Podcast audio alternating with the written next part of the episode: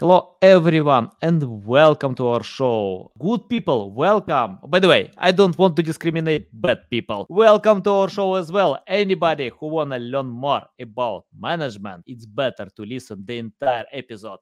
And I'm so excited to discuss this topic with Davis Nguyen. How are you? I'm doing well. Thanks for having me on. Yeah, for me, a big pleasure. I, you know, I, I love about management.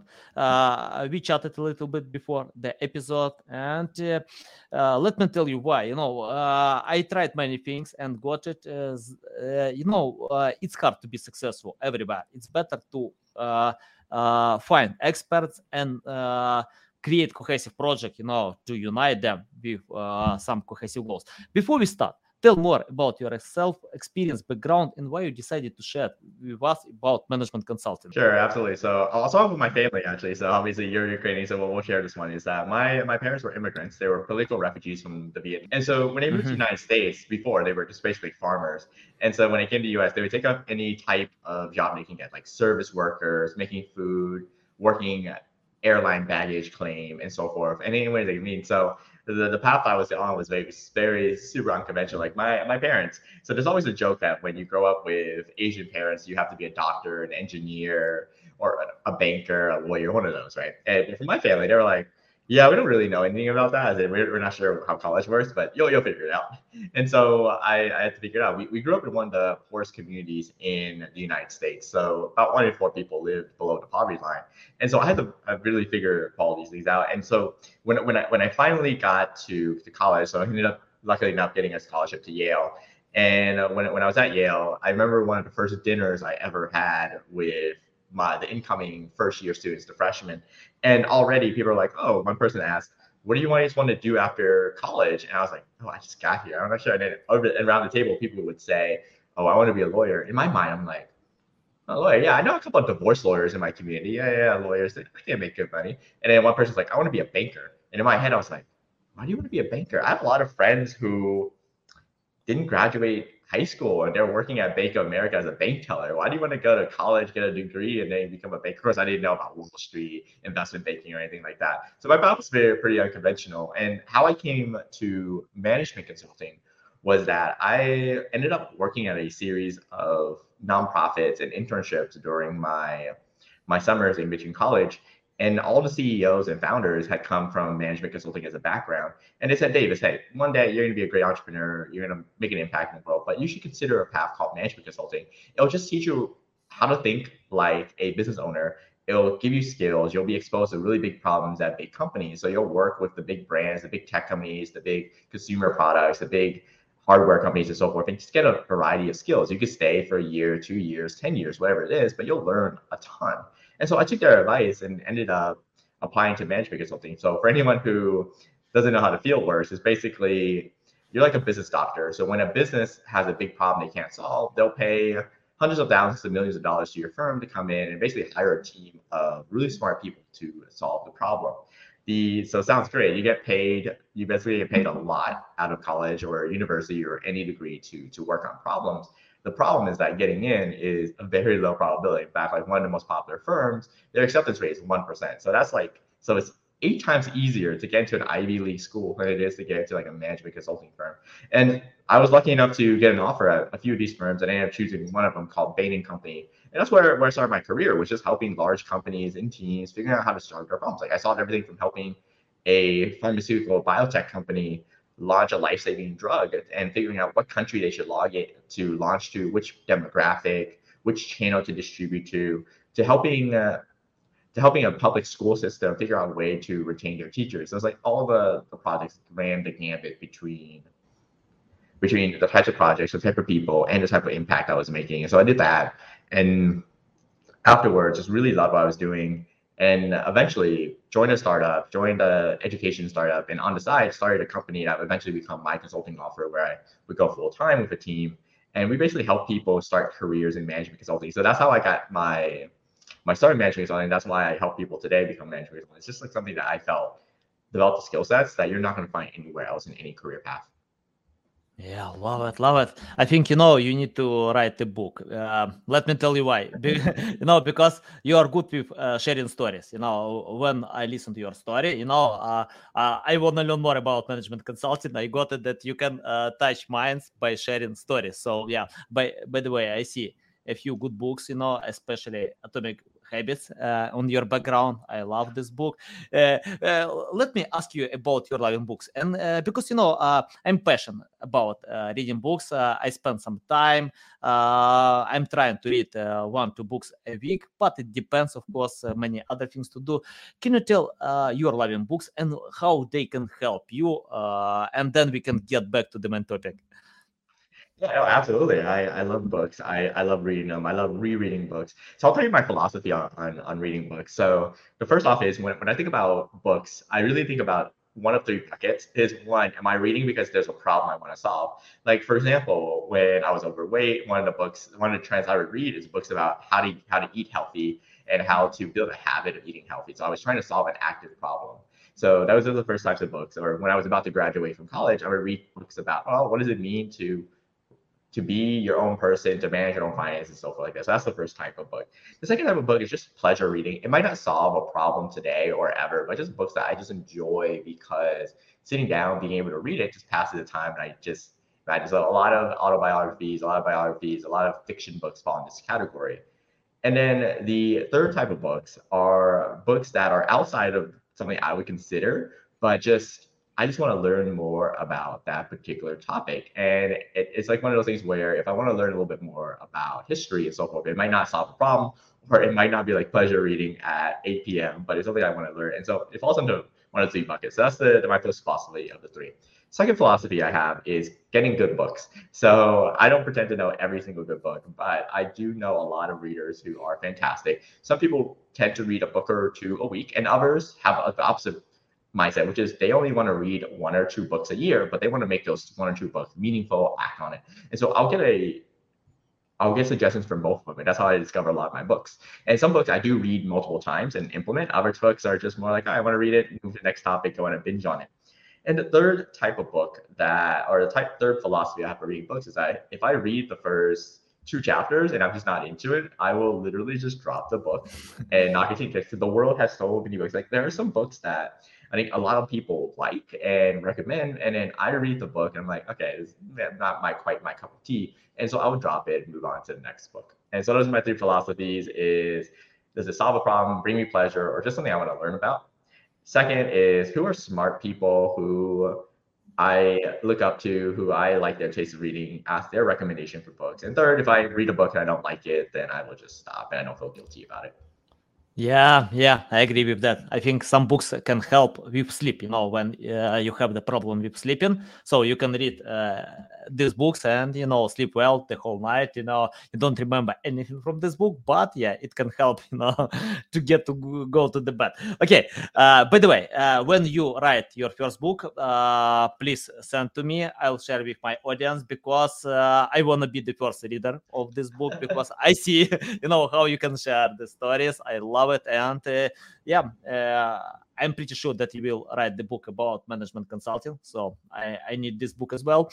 Okay, let's talk about uh, the main topic. Can you tell management consulting more uh, what kind of difference uh, management consulting with uh, just management and consulting how to unite these words and why it's important for someone who are looking for ways to find something new Absolutely. So then management consulting, as the name implies, you're consulting to management, and as a way you learn through management how to solve these problems. And I think it's one of those rare careers that it combines so much. Like you're not going to learn. There's very few careers where you're going to have to learn more than you can in management consulting. And after going through it, I remember when I first started, my mentors told me, "Hey, you should go to management." consulting. I was like, uh, I'm not quite sure. Well, I don't know what it is, about research doing. It. I was like, well, why don't I just start a business right away? And it's only after I've gone through management do I learn the tangible skills that they were talking about, as well as just being able to see my own growth during those years I was in consulting. And so, and when you're in management consulting, what happens is that when you start, you get picked on to a team. So you're never alone. You'll get picked on a team with other experts and so well. And you'll go into a company and solve their problem. Like for example, if a let's say a luxury brand wants to figure out what's their next product. You might be interested in luxury brands. You can work on that project and figure out what's the next project they launch, where they launch it, how they launch it, when they launch it. And it could go to the other stream. Like, if you feel like, you know, I'm not really into luxury brands or product, launches, and if you want to learn other of skill sets, management consulting allows you to do that. For example, I really cared about education. So I worked on a lot of education projects, figuring out how to optimize like for school systems that were low income, similar to when I grew up in. And so there's a variety of skill sets that you learn. So you learn a few things in when you're in consulting. And I would say that there's four core skills that pretty much everyone leaves with. One is you leave with being able to solve really tough problems. You're able to take a difficult issue and break it down to its individual parts so you can actually solve it. And this skill goes to you for for life, for no matter what it is that you're trying to do. And so, for example, I learned even after I left consulting and I went to work at an education and startup, one of the things that we were having issue with was how to grow our audience. And so that's a very great problem. Like how do you grow your audience? But using the same skills in consulting, I was able to break that problem down to each of the, the parts, solve each of those, and together we were able to grow the, the business as well as the company's profits. So that's the first skill you learn is just problem solving, structured thinking.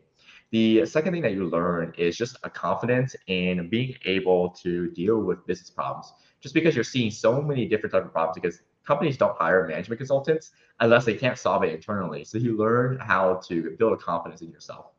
The third skill that you learn is you learn how to work well with people on your team and with the clients. Because even though you're a consultant, you can't force somebody to take your action. You have to walk them through it. You have to be able to manage them without directly them say them being someone who reports to you. So that's like the type of influence that you need to be able to build. Because if you have that skill, when you can take that to anywhere, you can persuade people, you can influence people, you can make persuasive arguments that move them towards taking action. So that's like the third of skills that you learn. And the fourth skill you learn is you learn how to prioritize. Like because you're a management consultant, the company will they pay you a lot, they expect a lot out of you, and there's a lot of work that you can be done but you want to be able to prioritize what are the biggest things I need to get done because as an entrepreneur or any profession that you decide to do afterwards, the the more senior your role, the more higher up you are, the more you have to deal with. And so on a day-to-day basis, it's like, oh, there's a hundred things I need to work on today. What's the most important one thing I need to get done? And being in consulting lets you have that skill set to be able to just quickly identify what's that one thing, work on it, and not be distracted by all the other 99 things that are, could be on your plate. Love it, love it. Yes, so valuable. You know, you mentioned words that uh, I'm using myself all the time. Let's talk about confidence. Can you tell how to build this confidence? For example, uh, you know, uh, I remember when I decided to launch my YouTube channel, and I felt it's better to break my leg than film uh, a first video. You know, yeah, I I was not confident about that, but uh, I can I could overcome uh, all my fears because of consistency. I just filmed and uh, didn't care a lot about engagement, about results, about many other stuff because I got one interesting uh, tip that it's better to film a hundred bad videos. Just film a hundred bad videos, build this confidence, and you can get experience to go ahead. Can you tell how to build confidence in management consulting? Yeah, absolutely. And uh, I definitely enjoy your channel as well. I, I saw the first videos you posted about three, three and a half years ago, and how you're just right in front of a camera, no professional setup, you're just talking. And then, of course, one of your later videos, like the LinkedIn one, where you have like a backdrop, you have a professional setup, and of course, you go from like a couple hundred views to like the LinkedIn video having I think nearly a hundred thousand views, right? So you can see that progression of it, and it's it's similar in consulting and business, I would say. So it's not just management consulting, but in general, it's one of the things I learned about confidence. So this is before I started working in consulting, but when when I was little, one of the things that I just hated was public speaking. So one of the things that when I was was I was in grade school was I didn't like presenting in front of audiences, and it was something I had to, mm-hmm. to work on to be able to build my confidence up. And one of the things that I learned along the way is that confidence doesn't come from a lack of fear. It comes from two places. One is being able to acknowledge that fear, but still realizing that there's a greater purpose to you doing this. So obviously, when you're in grade school, it's like a grade, but later on in life, a lot of times when you're giving presentation, it's about servicing someone else or being able to make their life better. So when, for example, when you're on stage invited to speak at a conference as a management consultant or in front of a client, you're not really thinking, thinking about yourself. Like the people who do think about yourself, they always think about your head. Hmm, how am I going to mess up today? How are they going to hate what I'm talking about? And why are they just not going to enjoy what I'm saying? But I flip that script and I think, how can I change somebody's life and how can I make their lives better? Like, for example, when I'm a management consultant, and I'm presenting in front of clients, I always think this plan will create new jobs. So I need to be able to advocate for this. This will help people's careers. This will give people an opportunity. And that changes my mindset from, hmm, how am I going to advance in my career in a consulting firm to how can I help my clients and ultimately the people that they serve. Mm-hmm. Yeah, love it, love it. Okay, let's talk about other words. Uh, you mentioned about uh, confidence. It's the first word about communication with others. Okay, for example, if someone uh, is shy, you know, uh, and it's hard to communicate with others, uh, like I don't know uh, can you tell how to, uh, you know, how to overcome these fears, how to communicate with others? Because I think it's important in management consulting, yeah, to uh, understand others, to listen to them, uh, to build the right conversations. From your experience, how to do it? Yeah, so that that's a very common question actually. It's like when you when you're someone who shy, you're you feel like you're you're not the type of person who wants to be client facing and go through. And so first, the, the higher level question I like to like to answer is this: is that do you want uh, something that's customer client front facing at all? Because there are amazing, amazing people who never have to take the stage, who never have to present or barely ever present, and you're able to be great experts in their field. So it's like one is do you want to stretch yourself to grow? If not, there's no one forcing you except for yourself. For example, if you if your if your goals in life does not involve communication in any ways, but just working in small groups and so forth, that could be it. But let's assume that you are someone who considers yourself shy, but you want to be able to go out and be able to talk to people. Is the first thing I, I learned about this is just I was myself. I would categorize myself as that person. I would say I hated talking to people. It was just it made me so nervous when I was like but it's the same confidence that, that I grew, which is that I stopped thinking about myself and I thought about the other person. As in, when I'm having, when I was in high school and having lunch and going through this, it's like, well, I want to get to know the other person sitting across from the lunch table. I want to make a friend. But instead of thinking, hey, I want to talk about myself, it's more like I would just start off by asking questions.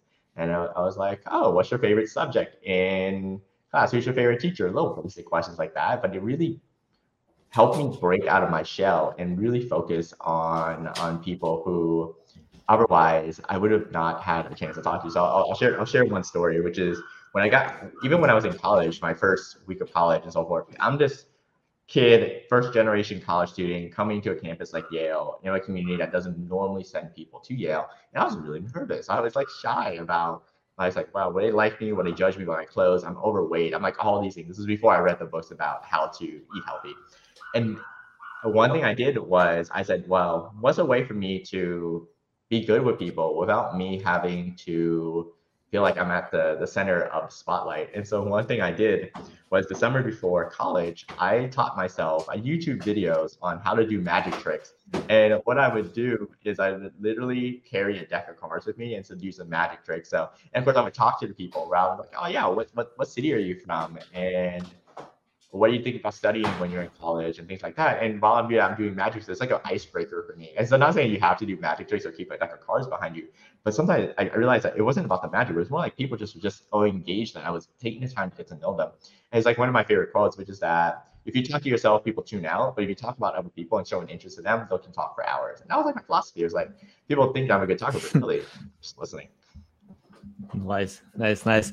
Yeah, uh, I definitely will read your book when you write it. Okay, let's talk about uh, uh, companies who hire management consultants. Uh, okay, for example, um, you know, I ask my community that I have uh, the conversation with Davis about management consulting, and uh, they ask me uh, what kind of salary they can get if they take this occupation. I, I don't want to ask this question because I, I know it depends. Of course, it depends. But uh, tell uh, which companies need management consultants and why. Sure, I'll actually answer the salary question if anyone was interested as well. Okay, so yeah, you can reply. So obviously it, it ranges from a couple of things, right? So the, the three things that it ranges from is one, what country you're in. So for example, countries will vary depending on the salary of it. Second is that it'll vary depending on the office location that you're at. For example, the difference between New mm-hmm. York versus living in, for example, a lower cost country or a lower cost city like Atlanta. And third is the or third is the level and firm you're coming in at. So for example, if you're coming in as a manager level, a little easier than coming in as like an entry level versus a middle level, right? So you're, you'll earn mm-hmm. more. So, so, so typically though, so this is kind of coming from the US, is that if you're straight out of college in the US, and a lot of people are surprised about this, is like you just graduated, you're at an entry level. Currently right now, the benchmark for making consulting salaries is like $112,000. So Mm-hmm. You're already making over a hundred thousand dollars in your first year, and this is before like you're talking about your performance bonuses, your promotions, and then within two years, you're getting roughly about like a forty percent raise on average, depending on your position. So imagine forty percent raise after two years, and then later on, you can make quarter million, half a million, so forth. So it's like the basically the, the growth of your salary is very exponential in consulting. It is one of the appealing factors. It's not one of the only ones. If money is the only thing that's driving you toward consulting, I wouldn't personally recommend it. As in, there's you should actually just love like wanting to learn or working with people, smart people, as well as smartening yourself as well, growing yourself. It's like there's a lot of other reasons to get into consulting. Money is a lever, but I want to make sure that other people are motivated by other levers as well when they get into consulting. And so that, that's that's the first question to to the the salary part of it. And to the second question, like what kind of companies hire consulting? It's like all over. It's like for example, think about the top luxury brands, think about the luxury cars, think about the luxury hotels, like all the luxury, but all the way down to like the nonprofits like the Gates Foundation. Think about the tech companies that you use every single day. Just think about the consumer brands that you drink, the sodas that you drink. It's like pretty much the the joke is that almost every large company has some sort of management consulting firm who is working with them at almost any time. And the thing about consulting is that management consulting is that we like to take the the shadow approach, which is we don't like to be in the limelight. As in, if the CEO hires us and they have a great idea, we're not going to take credit for it. It is more like, hey, mm-hmm. this is the CEO they hired us. These are the what we're going to work with. So we're like the advisors behind the seats and by behind the the boards and things like that. And so, but the good, but you can kind of see is like if you ever go on LinkedIn and you're curious, you can see all the companies that hire a former consultant. You can see that it's like quite high up. It's like there are people who work in consulting for just two, three years, and then they leave for another company and they immediately become a manager, a VP, and so forth, like higher than people who started off at the, the rung of it. And so some some of the most popular alums, and give you some examples, is for example, Sundar Pichai, who is the CEO of Alphabet as well as Google, spent two years in consulting. Sheryl Sandberg spent a year in consulting, now CEO Meta, formerly Facebook, and a bunch of other great names. Like there's just an endless name of former consultants who go on to all these roles, and you'd be amazed what kind of career paths it opens. Like you don't have to do business. Like literally, John Legend started his career, and I think he's a 12-time Grammy winner at this point. So it's kind of like you could take your career wherever. There's a bunch of people who founded media companies, entertainment, actors, and so forth. So it the, the great thing about management like I mentioned is the four core skills that you learn, the confidence, being able to problem solve, being able to work with other people, and being able to prioritize really helps you in any type of career path. And that's why you see former management consultants in all types of different fields and not just in business in the CEO suite and so forth. Nice, nice, love it, love it. Okay, uh, let's talk about small medium businesses because I have some audience who uh, owns uh, their uh, small businesses. Uh, can you tell management consultants can help their businesses to grow, to extend, to uh, achieve new levels, and uh, how they can help with that? Consultants, I, I see them in two. You can hire them in two ways. One is you can hire them mm-hmm. internally to your team. In fact, they're quite desirable for small and middle companies, just because, as I mentioned, like people go through management consulting and they have this well-rounded general skill set and so you can basically plug them into any route. Like when, when I left consulting, I joined an education startup and I was basically uh, rotating between different teams depending on what the project was. So I was in the operations, helping them grow out, let's say, their customer service. I was in the marketing, figuring out how to make them grow. I was in their product team, launching the next product. I was in the strategy, forming that strategy. I was in finance, trying to figure out how to streamline our processes. And no matter what you is, it's like a general skill set. And along the way, I would hire experts to replace me eventually. But it's like that general skill set who this person who basically can do everything and learn really quickly because that's what you do in consulting is you go from working at a let's say a biotech company and then the following week you're working at a private equity firm so you have to be able to learn really quickly and ramp up the speed that's the great way about consulting and so when you hire someone internally they can basically be that generalist that takes you to the next level in terms of being able to see a problem, break it down, solve it for you, move, hire someone to do it better, then move on. And so that's how I would think about hiring a consultant internally if you're hiring someone on your team. And of course, I, am biased because I hire a lot of people who are management uh, former management consultants on my team. The second way you can hire them is obviously externally as a consultant. And in that case, what is their expertise that they have? For example, if a management consultant later on became a decided to become a digital marketing expert, in particular, they decided to specialize in, let's say, Google Ads, then you can hire them in and they'll be able to explain things to you from end to end. And so that's that's the way I would think about hiring. So internally, if you need someone who can be a jack of all trades, build up your capabilities and scale your business, or even run your business, so you're you're able to think about the vision of it and strategy. And the second part of it is just externally bringing them on as literally a consultant in whatever field that they're an expert in. Yeah, valuable, valuable, love it. Uh, you mentioned about um, growth, uh, how to, you know, that uh, it's possible to increase your uh, revenue by 40% each year. Can you tell how to improve uh, skills in management consulting? For example, if someone uh, choose this occupation, wanna go ahead, and of course they wanna grow. Anybody wants to get it. Uh, can you tell how to update your skills that you have? Sure. So the amazing news is that in consulting, because you work with so many smart people, so many people who've done it longer than you, and big brands, is you're always going to be learning from your team. You're going to be learning from the companies, and of course the mistakes you make along the way as well.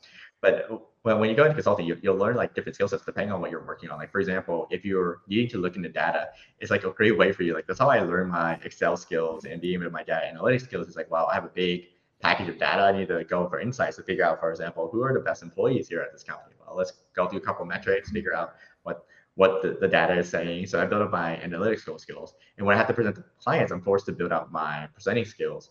And uh, when I'm interacting with customers and clients of the company, I am literally building out my skills to be able to interview with customers and clients and so forth. So it's like you learn all these different types of skills. And of course, when you're project managing the whole consulting effort, you learn how to be a better operator, a better project manager, and to think strategically about what levers need to be pulled. And so you're always growing. And unless you're doing the same project a hundred times, you're always going to be working on different projects. And so I think that's one of the great ways of being a tone is that you, unless you choose to, and some people eventually do, is they niche down into a certain field that they just really love. Like for example, if you really love to be able to get into the weeds with marketing, that is it. But for other people, if they want to say a generalist, they'll be able to take on different projects, like every two weeks, every two months, you're on a different project. And that just really builds your skill up. Mm-hmm. Yeah, love it, love it. Okay, let's talk about, uh, for example, how management consulting can uh, figure out about specific niche. Uh, for example, if companies need them, but uh, products are uh, not common, you uh, some niche, I don't know, niche project. Can you tell how to learn them and how to find how at that way to help these companies to decide or fix their problems that they have? So, so if a company is thinking about like which particular product and so forth, is as I mentioned, you, you go in and I'll, I'll show you one of my projects I did was we actually had to help a large social media company and we pretty much everyone uses them every day and they were thinking about launching their their their hardware product. So we're like, oh, which one we're mm-hmm. gonna do? And so we have to think about it from a different couple lens of views. Like for example, one, which one can we actually build, right? For example, there are so many different ideas that they have, but can we actually build it? As in like even feasibility wise, is it feasible to do? Second is what is the market want? Like for example, you can build the most complicated thing, but if the market's not going to buy it, then it doesn't make sense for you to want to work on that project and to waste resources and money. So we want to be able to examine who would actually buy it. Third is, is there a market for it? So is there a way for the market to actually grow over time? So not only can we sell it, but will it grow or is it just like a declining market? Like for example, you could start selling newspapers, but that's going to be a declining market. So you definitely want to avoid doing that. And the fourth thing is, is there any synergies with the company? Like for example, what, what else are they offering? And can we somehow leverage that to to help and to market to sell it. So we're looking at it from different angles. And then when you compare it holistically versus saying, oh, I feel this is my gut feeling about this, then you're going to be able to make a more informed decision that's actually backed up with rationale, logic, data, and so forth. And that's how we help companies. And that's how I still approach my company today is that, yes, we can have a gut feeling, but I always like, we need to validate this. It's like, what data do we have that will help us be able to prove if this is true or not? Mm-hmm. Yeah, interesting. You know, my son is interested why I am still working. You know, so yeah. Uh, okay, uh, let's talk about um, um, one interesting question that I got from about management consulting from my group uh, best practices in management consulting. Uh, do you have some best practices or your checklist uh, what to use and what you shouldn't do? Because you know, I often see when people use generic methods or obsolete methods or something like this. can you share your list what to do and what shouldn't do? Sure. I'll, I'll, do both sides of the coin. So there's a couple things that I always keep in mind, and this applies not just management, but just I feel like in just running a business or just in general in life and any product you pick on. First is define the problem that you're actually solving for. So there's nothing there's nothing worse than solving the wrong problem or a problem that's not needed. So I always think about is this problem worth solving, and what's really the problem that we're we're trying to to solve for. So, for example, if a company says, "Hey, we want to open up in a new market," it's like, why do you want to open up a new market? Is it to fix profitability? Is like, do we need to open up in a new market, or can we just optimize where we're currently at? So, two different problems, but what's the root cause of it? The second thing in management consulting is you want to align on expectations, right? So for the person that you're working with, who you're consulting with, if they have a different ex- expression of what success looks like, and you do, like for example, uh, there was one project I, I, worked on, and we were able to save the company about $100 million every single year. That's a lot of money. But of course, they had to, we had to talk about what's the target that they had in mind. Was it 100 million? Or was it, for example, if I didn't know that number and I came to them, I was like, hey, I found you a million dollars in savings. To most people, a million dollars is amazing. But for this company, I was like, well, that's only 1% of our goal. We're trying to get a 100 million here. And so, in actuality, their target was like 80, 80 million. So we, we over exceeded on that one. But the but you need to know what the expectations are because for example let's talk about seo for example. If you increase their traffic by 20% that might or might be good. But if they're like no we're increasing by 30 40% increase the page rank on some of these then you didn't set up expectations. You want to be aligned with that. The mm-hmm. third thing here is you want to be able to add value. And this sometimes means turning away projects that you just cannot take on because one, it's going to damage your reputation. Two, you're going to spin your wheels. And third is that it costs you time and effort. So every project that you take on means that you're not taking on another project. So there might be a project that's like, oh, it seems like this is amazing and so forth. It's kind of like if you're into, if you're a Google Ads marketer and all of a sudden there's an opportunity, a client is willing to pay you a lot to do Facebook, but you've never done Facebook ads in your life and haven't taken a course or anything. Yeah then it's going to be like hitting your head against the wall. And you could use that time to grow out other clients, Google ads. So it's the same idea there. So in, in, in general, those are the three things that keep in mind is that one, make sure that you know what the problem you're solving for. Two, aligning on what success looks like. And then three, make sure you can add a ton of value in terms of what you can do. And that, that means saying no to projects that might pay out a lot, but you're just going to end up not creating that much value. Nice, nice, love it. Yeah, uh, I often get uh, such a request. For example, uh, you know, uh, like uh, I can fix uh, or set up marketing campaigns in Facebook, Google to provide SEO, LinkedIn marketing, Twitter, YouTube, content creation, anything. I don't know, guys, how it's possible. Even, for example, my main direction is SEO, but I'm not good with many directions in SEO because I know uh, technical SEO is hard, uh, uh, link building, even link building we can divide to guest posting, white hat link building, PR, many other stuff. So yeah, it's better to pay attention to one specific direction and be better than others. Yeah, I agree with you 100% about that. Uh, can you tell? Uh, let's imagine uh, you have no experience, skills, anything. You started from scratch what will you do to learn today about management consulting? I had no skills and I was trying to learn how to be a mentor and just build a career in management consulting and so forth. So there's like two paths you can do. You can either go to a company that does management consulting, they'll hire mm-hmm. really smart people. Obviously, that's what we help people do. And so you get free resources on our site, things like that. But if you're trying to build out certain skill sets, it's like really thinking about what skill do you want to learn. And uh, my, my always my always joke is that to be rich, you have to pick a niche. And so that's another way for you to learn instead of it being a generalist is really go deep into one thing. Like for example, there's a bunch of clients that we work with who are PhDs, they finished it and they want to go into consulting and a lot of them come from life science background. So their first clients will be life science type companies just because that's going to leverage. It means that they're not going to be stuck there forever. But as they build that skill set that I mentioned, like being able to have that business confidence, being able to break down problems, being able to communicate clearly, being able to set expectations and so forth, they'll be able to build that skill set out. And it's the same thing if you're starting today is pick something, go deep into it. And things like you mentioned, like, that's like saying if you were going to start a marketing agency today, you're like, oh, we do copywriting, we do Twitter, we do LinkedIn, we do YouTube. It's like really hard. Like even you do SEO, as you mentioned, it's like you can break that down to many.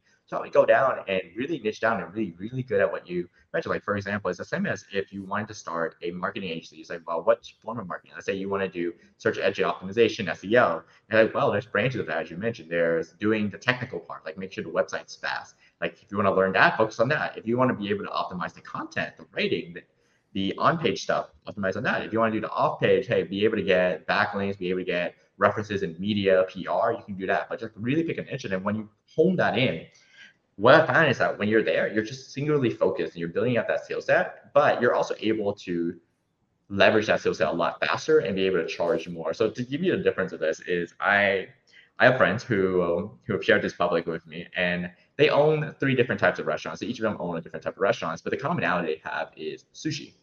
And so there's one owner who owns a Chinese buffet who happens to have sushi. And this person makes in the hundred thousand in profits after paying out their staff every single year. So they do like a Chinese buffet plus sushi on the side. So it's not like their specialty, but they have sushi. And then you have someone who just does like sushi, more like American style sushi. And so this person makes twice as much as the person. All they do is like American sushi. And you have a third owner.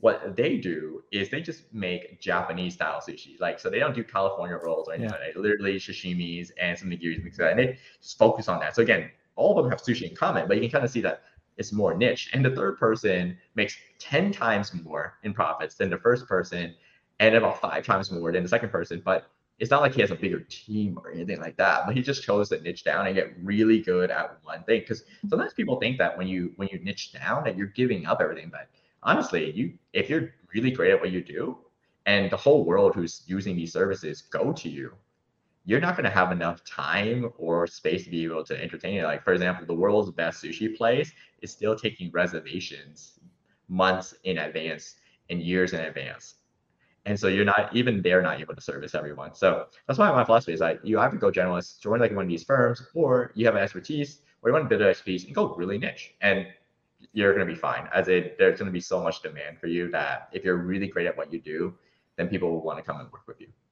Yeah, valuable, valuable. Love it. Yeah, I agree with that. I remember when I tried to uh, cover all social media Facebook, Twitter, Instagram, YouTube, LinkedIn, and uh, I got like five, 10 followers a day, a few hundred views. Then I decided to pay all my attention to LinkedIn. And yeah, I left YouTube as well. So I built my audience much faster, like 200 followers a day. Uh, I got high engagement, uh, 10,000 views, and I got it. It's better to take one social media than trying to be jack of all trades, you know, to, to take everything. Yeah, I agree with that. Okay, let's talk about someone who um, uh, for example, who has learned about uh, management consulting and want to find a first client, what to do? Uh, your advice about that? How to find the first client or the first customers who can help them to go ahead?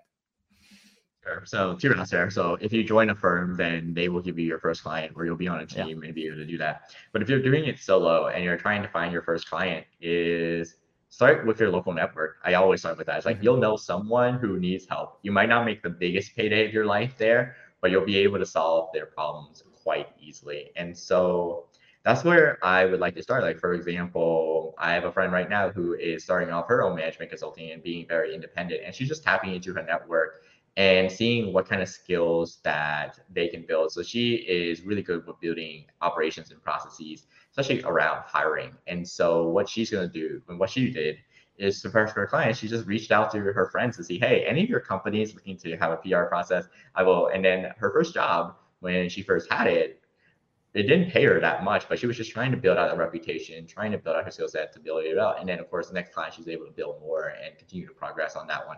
So same idea, it's like pick a niche and then tap into your network, as in tap into the people you know, because you'd be very surprised who you know, as in it literally could be your neighbor who owns a lawn mowing company, and that could be the first client that you take on.